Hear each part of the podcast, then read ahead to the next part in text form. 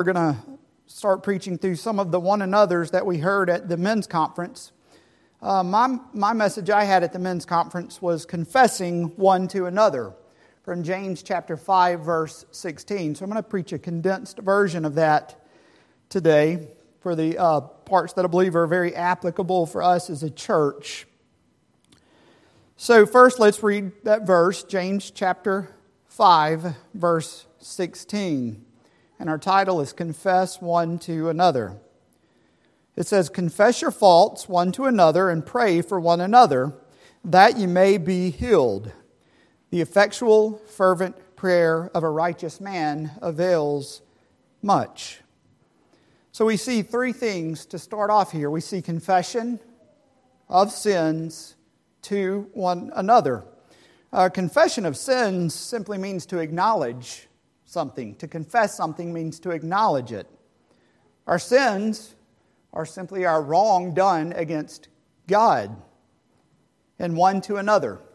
As Mike said in this passage, this goes, uh, this morning, it, it goes both ways. This is a plural reciprocal pronoun, one to another. Every one of the one another's that we heard preached on and that we'll be preaching on are all this same word, this plural reciprocal. That means Simply put, it's a two way street. All of these go back and forth to each other. There's not this person bears the burdens and you never do. It's not this person confesses and, and you never do. All of these one another's are to the church to say, You, church, are a body fitly joined together, and you, church, must care for one another. You must bear one another. You must confess to one another. You must love one another. You must be hospitable to one another. This goes both ways. Now, there's going to be times in your life where you need to be on the receiving end.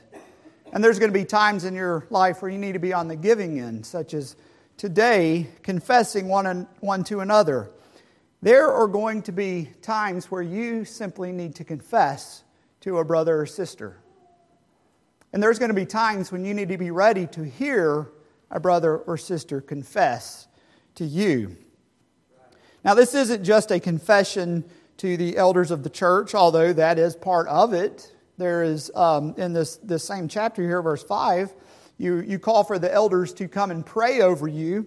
There's times where you may need to go to the elders to confess of a sin, not so that they can forgive you, but so that they can help you, to counsel you through it, to help you get through that. This isn't uh, just an individual confession, although that is part of it as well. This is also a church confessing to each other. That means sometimes there's going to be some public confession that may be needed. Now, the, those are rarer. Most of the time, our, our uh, sins that need to be confessed of need to be to one another, but there are times when the church needs to hear confessions as well. You know what the church gets when they hear confessions publicly? They see God's grace in a broken sinner. When someone comes before the church and says, Church, you know, I have struggled with this and I have sinned, but I'm reaching out to you, church, for help. That shows God's grace to a sinner. And the grace that that sinner needs that day is for his brothers and sisters in the church to come and hug him, to lift him up, and to help him bear that burden. That's what public confession does for us.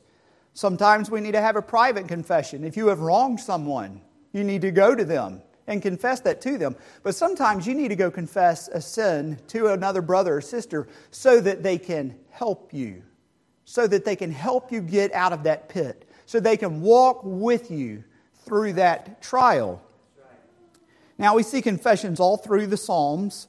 Uh, David is confessing his sins, both sins he acted on and sins that he just thought, and sins of just his heart, and even unknown sins that he wasn't even aware he was doing. There's multiple layers of confession here. So, we're not going to get into the details of which kind of confessions those are. Suffice it to say, we need to confess of any of those types of sins. And there are instances where we need to confess to each other. Now, we as a church, as a body, have an obligation to confess to each other, either corporately or individually, because we are part of the same body. We have an obligation to care for one another, to watch over one another, to bear with one another, and to confess to one another. So when David is confessing in his Psalms, sometimes I have read those in the past and looked and like, man, how can, how can David approach God's throne? And then how can I approach God's throne? I say, man, God really doesn't want to hear from me. I'm a sinner. Why in the world would he want to listen to the pleas of a simple person who has to keep coming back over and over and over? Well, Psalm 66, verse 18 says, If I regard iniquity or sin in my heart, the Lord will not hear my prayer. Now that, that scares me. That makes me shudder to think that God would not hear my prayer. But the beginning of that verse is what's key to this, and it's what key is key to David when he's writing this, and it's what's key to the people of God when they're going before God confessing, saying, If I regard iniquity in my heart? Am I holding sin in my heart? Meaning, am I giving sin a home in my heart? Am I willingly welcoming sin into my heart? Am I with open arms bringing sin in and holding to it and cherishing that sin? Well, brothers and sisters, if you are in a state to where you are welcoming sin in, where you are loving your sin, where you are thriving in your sin, then God does not hear the prayer of the wicked. That is a scary thought. But to God's people, here is where we take heart God hears your prayers. His ears and his eyes are open to his people. Now, being guilty of sin does not disqualify us from going before the throne of God. If that were the case, then no one would be able to approach God's throne. David would never have been able to write the Psalms that he wrote if his sin disqualified him from going before the throne. But you see, David hated his sin, and that's what's key to David's confessions before God is he hated the iniquity. He did not give it a place in his heart. He did not give it a home in his heart. What David is doing is he's not allowing his sin to dwell and be welcomed there. Does he have a battle? Yes. Do you have a battle? Absolutely. Do you give it a place and welcome it and open the door to your heart to your sin? Forbid it. Don't let it happen. Know this that the temptations will come. They are fierce and they are strong. The sins will creep upon you. Satan will tempt you. But you do not have to open the door to welcome him in. You do not have to open the door to welcome your sin in. You can hate your sin. And when you do fall prey, despise that sin that has taken hold of you. Do not let it dwell in your heart, because then you go before the Lord Almighty. And He knows the state of your heart. And He knows that you desperately hate your sin. He knows that we are not strong in of ourselves. I can do all things through Christ who strengthens me. That means including fighting against sins. But when we take the with Christ out, you're not going to be able to fight against your sins. What you're going to do is, as soon as sin knocks, you're going to open the door and say, Come on in. I can't hold against you. But through Christ, by letting Him captivate your heart rather than sin captivating your heart. But one of the marks of a true Christian is that we never stop the fight against our sins. When we realize I will always have a fight against sin, and I promise that I will always try to fight against it. That is a mark of a Christian. We know that we're not always going to win. We need to know that up front. We are going to have periods of time, situations where we may stumble, where we may fall. But that doesn't mean that we've given up the fight just because we've fallen. It doesn't mean that we've given up the fight just because we have stumbled. We are not giving sin a place in our heart. We're not going to legitimize it. I'm not going to welcome it in. I'm going to fight against it no matter what it takes. Charles Spurgeon says that the proud sinner wants Christ and his own parties, Christ and his own lusts, Christ and his own waywardness. The one who is truly poor in spirit wants only Christ, and he will do anything and give anything to have him. And then again in Psalm chapter 66, verses 19 through 20, it says, But certainly God has heard me. God has heard me. He has attended to the voice of my prayer. Blessed be God who has not turned away from my prayer, nor his mercy from me. Now we take comfort in these verses knowing that God hears his people. A man of God, a follower of Jesus Christ, he acknowledges his sin, he repents of his sin, and he fights against his sin. That's what we see David do in Psalm chapter 51.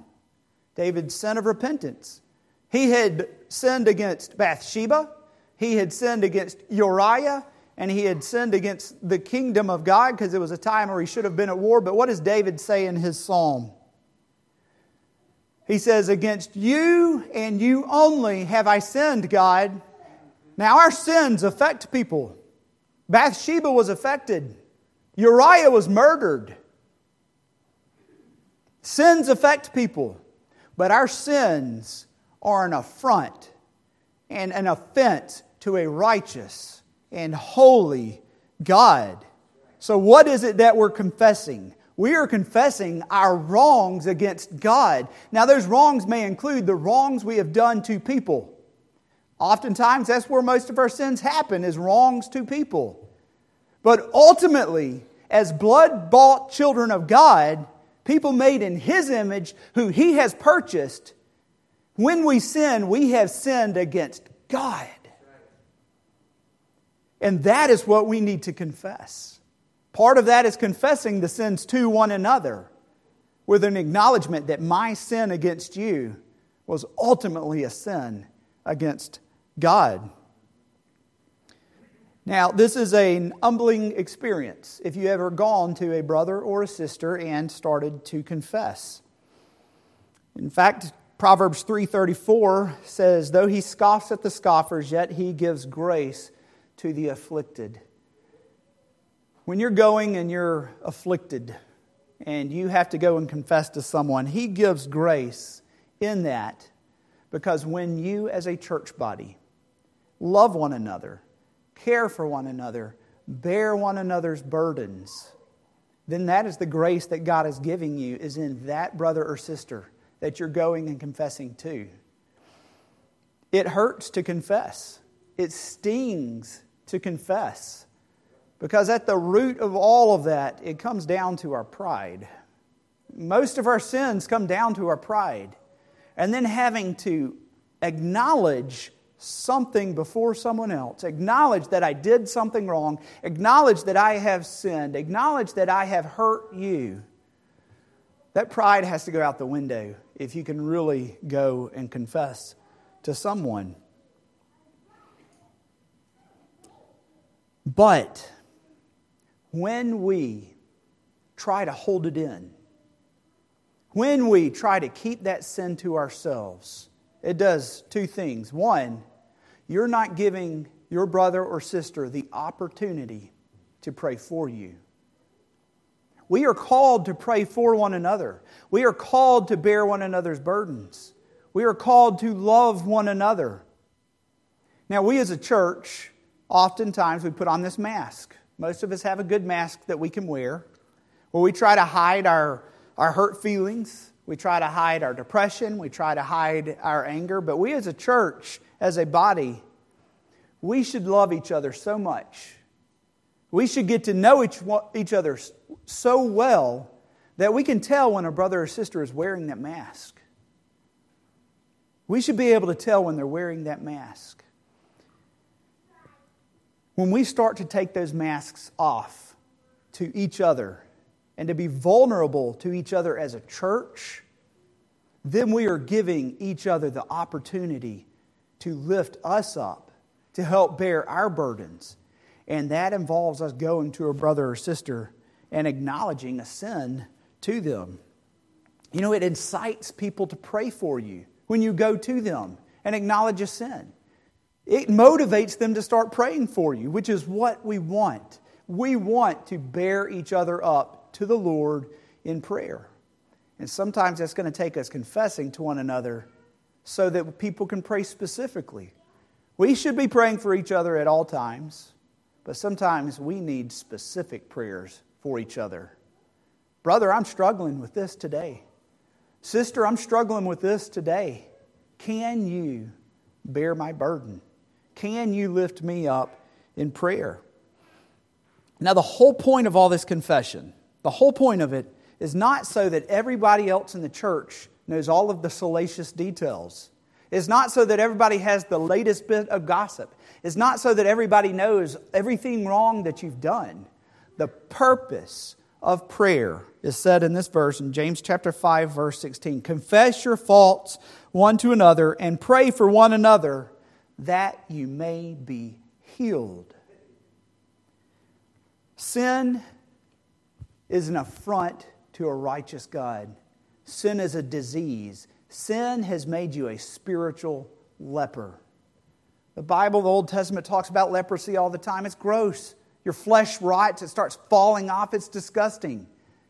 That's who we are as sinners. We are leprous, full of filth, full of disease, and that's what sin has made us. But God has purchased us, and He has made us clean. But sometimes, when we start to fall back into those old sins, we start, start to fall prey to temptations, that can start to fester away at your spiritual health, your spiritual body. The purpose of your confessing is for healing. I am sick in my soul and I need some help. I am sick in my spirit and I need some help. Brother, can you help me? Sister, can you help me? I have fallen prey to this sin. It has its hooks in me. Can you lift me out of this? Can you help make me clean?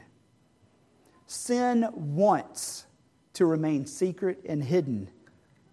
Sin wants to stay hidden inside of you so that it can fester away and eat you from the inside. That goes back to that mask getting put on. We may be getting eaten up inside with leprosy.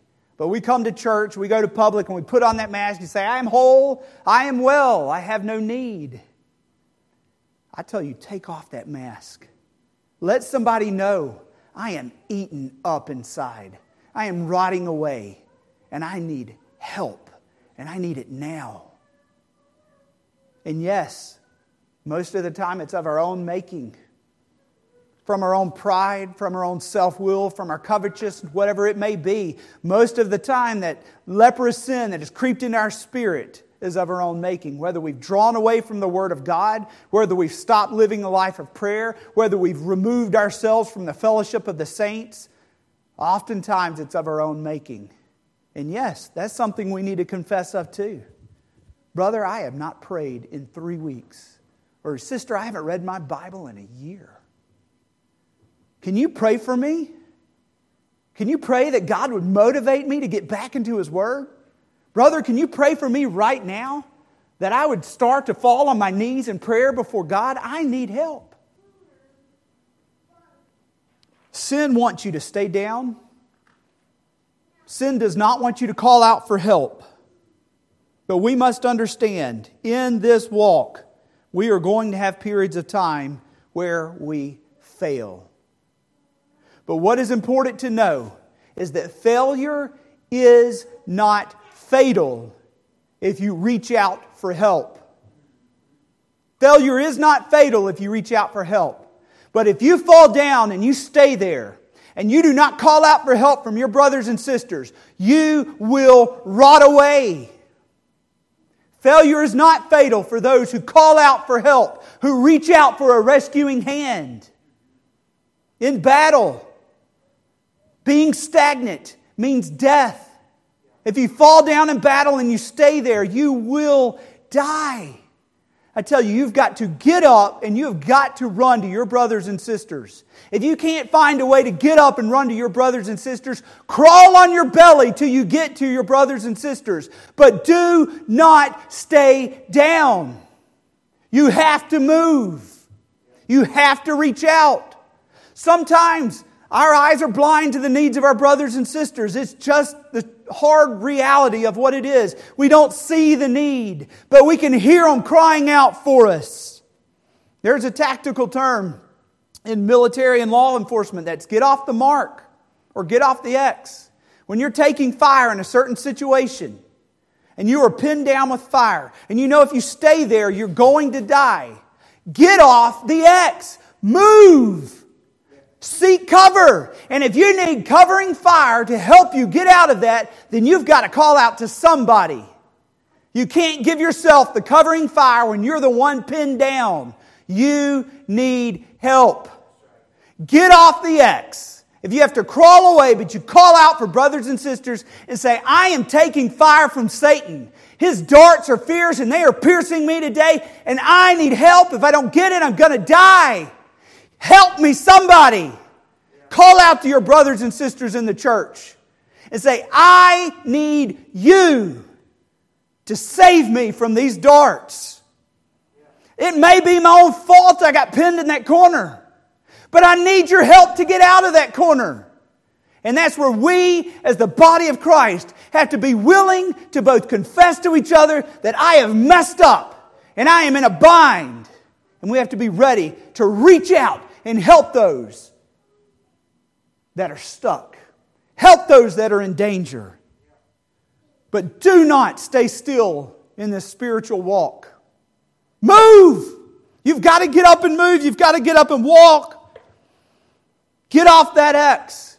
And you do that by calling out for help. And when you are deep in sin, the way that you call out for help is you confess to someone that you are stuck in sin. That a certain sin has got its grips on you and you cannot get away from its clutches and you need help. That's what confession is saying, I'm dying and I need help. But as soon as we try to cover up that sin, because our pride is so great that we can't admit where we have been wrong or admit where we have gone down the wrong path, then we begin to be spiritual lepers again. So that means you can't do this alone.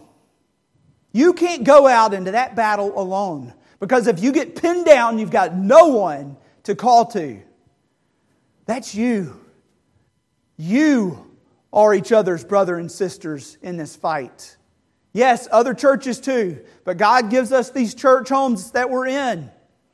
I call out from time to time to certain brothers in this church, but I've also got other brothers outside of this church that I call out to. The point is, you find spiritual brothers and sisters that you know you can go to, and you know that they will pray. You find brothers and sisters that you know you can confess to, and they can keep it quiet, and that they will pray. But you cannot do this fight alone. It's impossible you will falter all on your own. But I tell you, the good news is you're not alone. Elijah thought he was alone. And God said, Get up, Elijah. There's 7,000 that have not yet bowed the knee. But Elijah, even more than that, if you need more help, I want you to go find Elisha and anoint him as the next priest.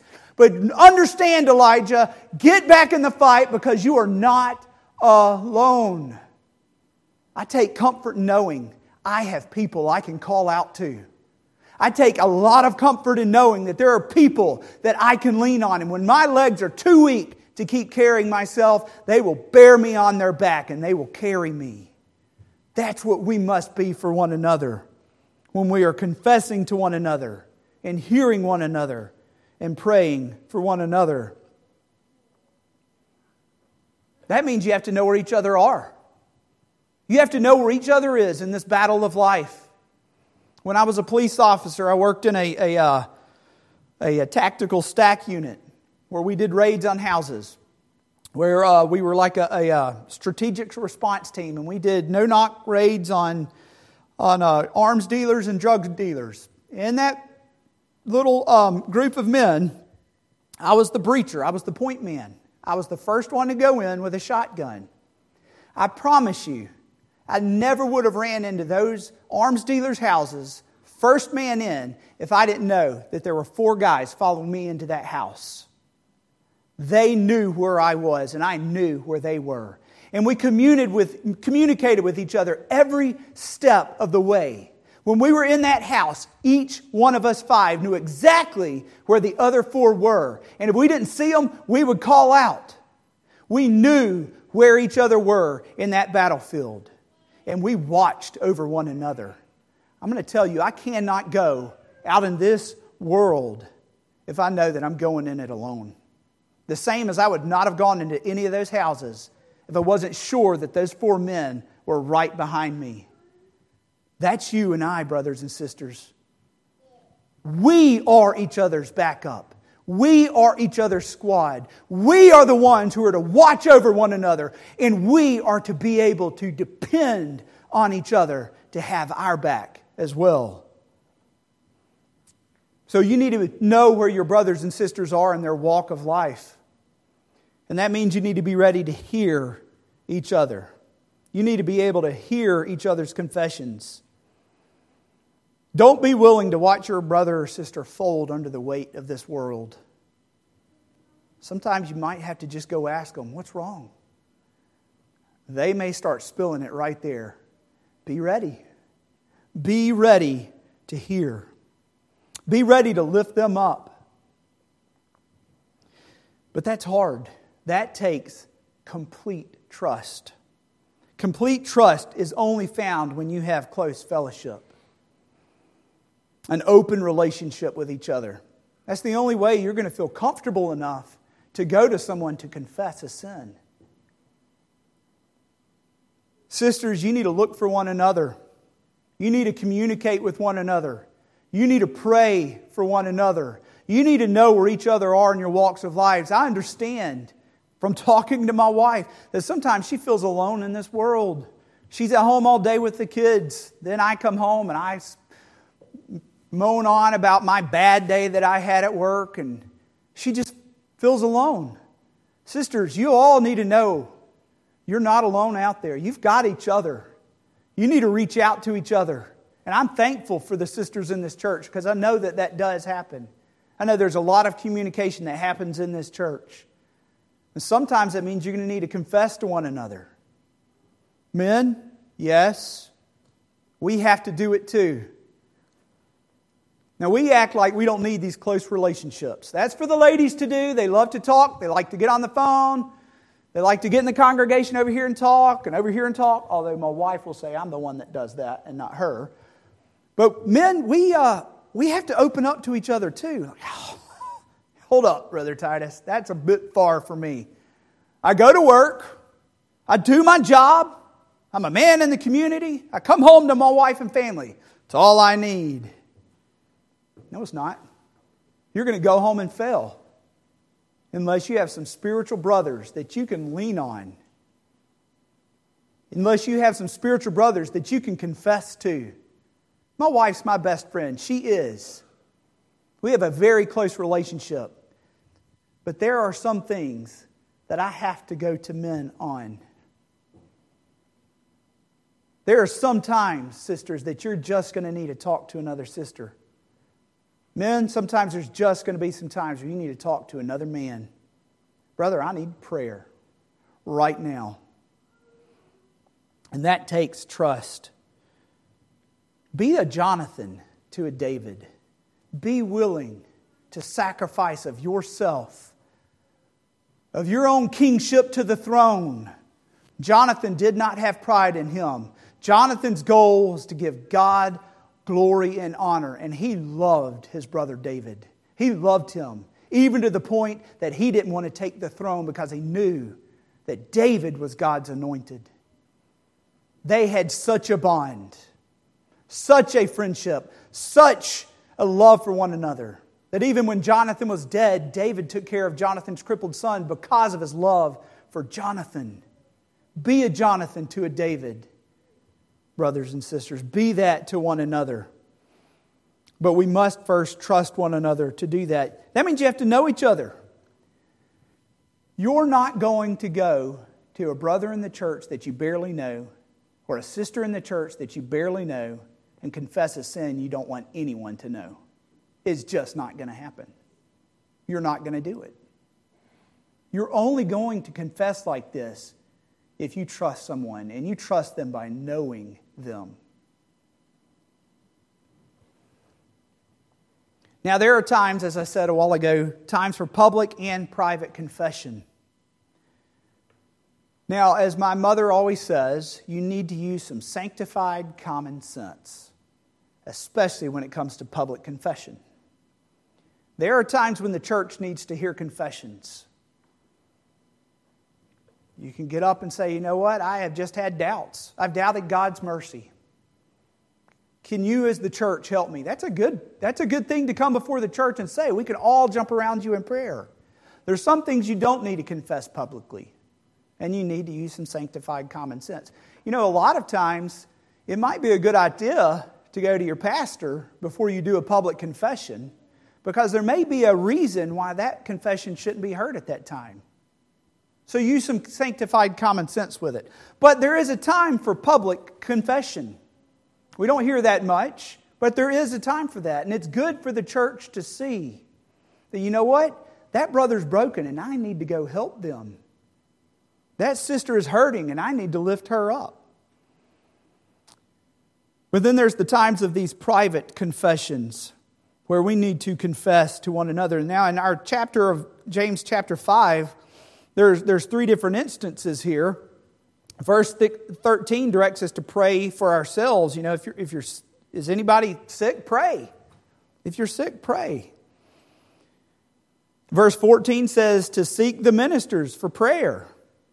But then verse 16 directs private Christians to pray for one another. So there you have all sorts of prayer. You've got public prayer, you've got personal prayer, you've got private prayers amongst one another. But the thing that is important here in our confessions confess your faults one to another. That's not where this verse stops. And pray for one another. Confession should always be followed up with prayer. Always be followed up with prayer. In verse 17 and 18, is talking about uh, Elijah and it's talking about a righteous prayer. And it's not righteous in an absolute sense that, right, that Elijah was a completely righteous man, therefore his prayer was righteous. We know that he wasn't. He was a sinner like we are. But his prayer of righteousness, as ours should be, was that prayer that David's is not holding to, not loving, not giving room for sin in my heart, but wanting God's glory to abound above all. Verse uh, Psalm 66 again, verse 18 If I regard iniquity in my heart, the Lord will not hear my prayer. But the righteous man, the righteous prayer does not regard iniquity in their heart. So, why would you confess? Why would you confess? Why would you admit sin to a brother or sister? Unless you despise that sin, unless you despise what it's doing to you, unless you hate it. If you're doing something you love and you don't want people to know, you're not going to tell them. You're not. If you're loving that sin, you're not going to go confess to somebody. But when you hate your sin and it's eating away at you to the point that you feel that you cannot go on, I tell you, call out to somebody. Go find somebody and ask them to pray and you are to pray in the end of this verse the effectual, fervent prayer of a righteous man avails much. Effectual, fervent is a Greek term, energeo, energy. Pray with zeal for one another. Pray with a spiritual energy for one another, knowing this that it's not your prayers and your righteousness it is the grace and mercy of Almighty God who you are running to, who you are pleading to, who is capable, who is ready, who is able to lift your brother or sister up out of the mire and the pit that they have found themselves in. Now, I'm going to give a, a very quick testimony, then we're going to close this up. This is very personal to me, this confession of prayer. So, some of you know, some of you might not, that um, I have PTSD from when I was a first responder. I was an EMT and a firefighter, and then from there I went to the police department. And I have PTSD from that to the point that it has affected my life. Um, that's not the confession. I think it's okay to talk about that. I think there's been a stigma on it, but it got to the point to where for a good six months in my home, I was a present father who was absent. I was in the house, but I wasn't there. I was with my wife, but I wasn't there.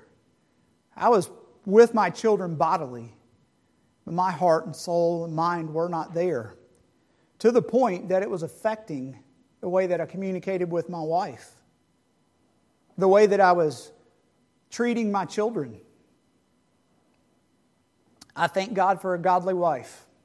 I mean, I can't say that enough. She didn't get upset with me, but she knew I needed help. She told me to reach out to someone. Brother Robert Kell has visited this church before, especially during Fight of Faith. And he works for an organization called the Mighty Oaks Foundation. They deal with veterans and first responders who have PTSD. And I went to a week long intensive there, and everything there is based on Scripture. There's not some magic formula that they have to snap you out of it, to fix everything. In fact, they told us when we got there is we can't fix you. But what we can do is point you back to Christ. So through that week, we just delved into scripture after scripture after scripture to give us hope in the midst of despair, to give us hope when it seemed like there was none. And I had to come home and I had to confess to my wife and my children that I had not been present for them in my heart, in my attitude, or my actions for six months. And it affected us. But I knew I needed more than that. Now, I had talked to, to Mike about this some, but also knew that I needed some men that I could just go to when I was struggling so that they could pray. So there's a couple of brothers here that I went to, and here's the testimony. I asked those two brothers to come to that back office, and I explained to them what I just told you. Now, if they had said, Boy, brother, that's, that's rough. You should have been there for your family. I hope you do better. And then we walked out. I would have walked out of that office deflated, defeated, and with no hope. You know what those two brothers did? They put their arms around me. And you say, you know what? I haven't done everything as a right, right as a father either. You know what? I've struggled with this. But what we're going to do right now is we're going to pray for you right now. And those two brothers put their arms around me, and I felt my spirit rise at that moment. I was lifted up. I walked out of that office with so much hope because I knew that there were people I could depend on. Because I knew I wasn't in this fight alone. No, we may not understand each other's struggles. No, we haven't all gone through the same experiences. But I knew that they had my back no matter what. And I call those brothers all the time and I text them all the time and I say, I am struggling today. I don't want to be a present father today. I can't do it. I don't want to put my armor on today. I went into battle today fully armed, but I forgot my sword. I need your help.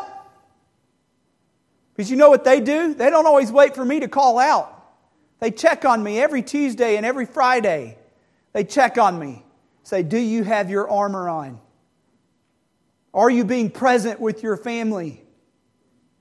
Man, I needed that. But they never would have known if I hadn't gone to them and had to admit then you know what? I'm failing here. I got problems. And I can't do it on my own. Church, that's what we have got to be for each other. We have got to lift each other up. But you've got to let each other know your struggles. You've got to let each other know your fears, your sins, your failures, your faults. so that you can be healed, so that you can thrive spiritually, so that you're not being eaten away with a spiritual leprosy. Go to one another, call out to each other, and be there to lift each other up. Be there to hear. Be each other's brothers and sisters in this battle because this battle will rage on until God calls us home. But until that time, know that you're in a battle, but you're not alone. But you got to call out for help. And you got to be ready to listen. And then you better pray. Let's bow.